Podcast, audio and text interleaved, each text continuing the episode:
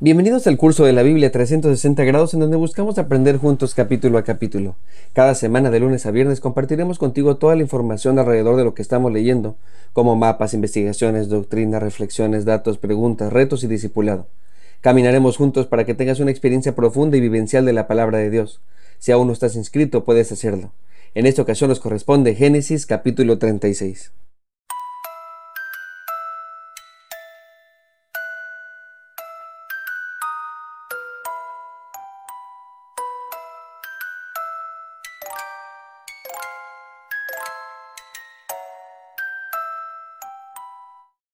El pacto constantemente está en peligro, a veces por causas naturales, pero en la mayoría de las veces por malas decisiones. A la muerte de Isaac, Esaú puede reclamar la herencia. Aunque ha hecho las paces, no sabemos si es una treta o realmente Esaú logró trascender el hecho de haber perdido la primogenitura. Por esa razón el autor nos aclara después de la muerte de Isaac el rumbo que tomó la descendencia de Esaú. Y aunque podemos ver que no reclamó la herencia a su hermano, es decir, la reconciliación sí fue real, tristemente Esaú no se reconcilió con Dios. Edom fue un enemigo acérrimo de Israel. Como hemos podido notar, el autor de Génesis es extraordinario. No solo escribió la historia primigenia, sino también la historia ancestral. Nos dejó una pista literaria que nos marca la pauta para entender mejor el libro. Son los famosos Toledot que se encuentran en Génesis. Hay por lo menos diez de ellos. Toledot significa descendientes o generaciones.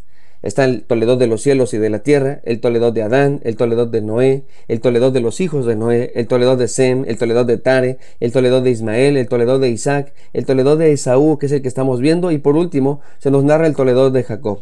Estas diez secciones pueden dividirse en dos subsecciones. Las primeras cinco se refieren a los orígenes del universo y de la humanidad con un enfoque cósmico, mientras que las últimas cinco tratan, como ya hemos dicho, sobre las familias ancestrales que dieron origen a la nación de Israel. Pues bien, este capítulo es el desarrollo de la tribu de Esaú, que serán conocidos como los Edomitas, esto quiere decir los rojos.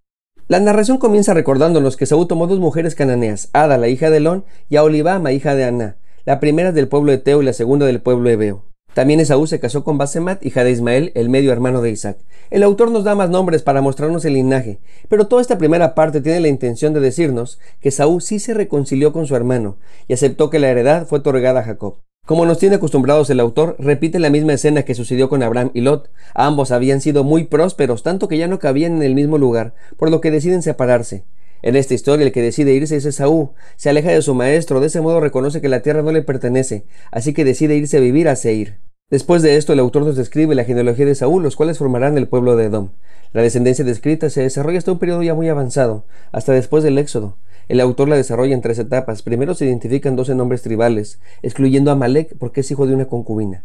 Los siguientes versículos son clanes. Como podemos notar, se repiten los nombres, porque el clan tomó el mismo nombre que algunas tribus. Y tercero, en los versículos treinta y uno al cuarenta y uno, se nos cuenta el establecimiento de la monarquía en Edom. Como podemos ver, su organización política es más avanzada en comparación con Israel.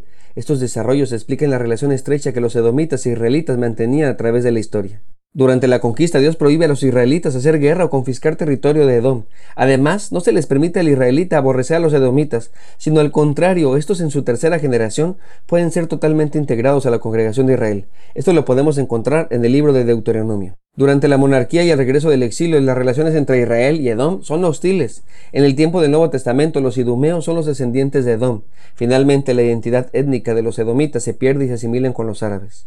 Ahora bien, en medio de todo esto, en los versículos veinte al treinta, se nos explica la relación entre los horeos y los edomitas. Esta lista nos habla de la asimilación de estos dos grupos étnicos a través de los matrimonios mixtos, el cual resultaría, como ya hemos visto, en varios clanes, entre ellos los amalecitas, enemigos de los israelitas. Como hemos podido notar, más que describirnos un árbol genealógico, el autor nos está describiendo la formación de un pueblo. Esto es algo importante porque Esaú era parte del pueblo de Dios, pero tomó la decisión de formar el propio, es decir, se hizo su propio camino. ¿Cuántos de nosotros hemos hecho lo mismo? Todos tenemos la oportunidad de pertenecer al pueblo de Dios de la misma forma que la tuvo Esaú, pero de igual manera muchos son los que la rechazan, como lo hizo este hermano de Jacob. Así que la pregunta es, ¿eres parte del pueblo de Dios? No se trata solo de decir que sí, sino de demostrarlo con hechos. Pregúntate, ¿cómo se me nota que soy parte del pueblo de Dios? ¿Estoy participando activamente en algún servicio? ¿Qué hago para cooperar para su sostenimiento? ¿Realmente soy parte de mi comunidad de fe? Claramente Esaú no lo fue.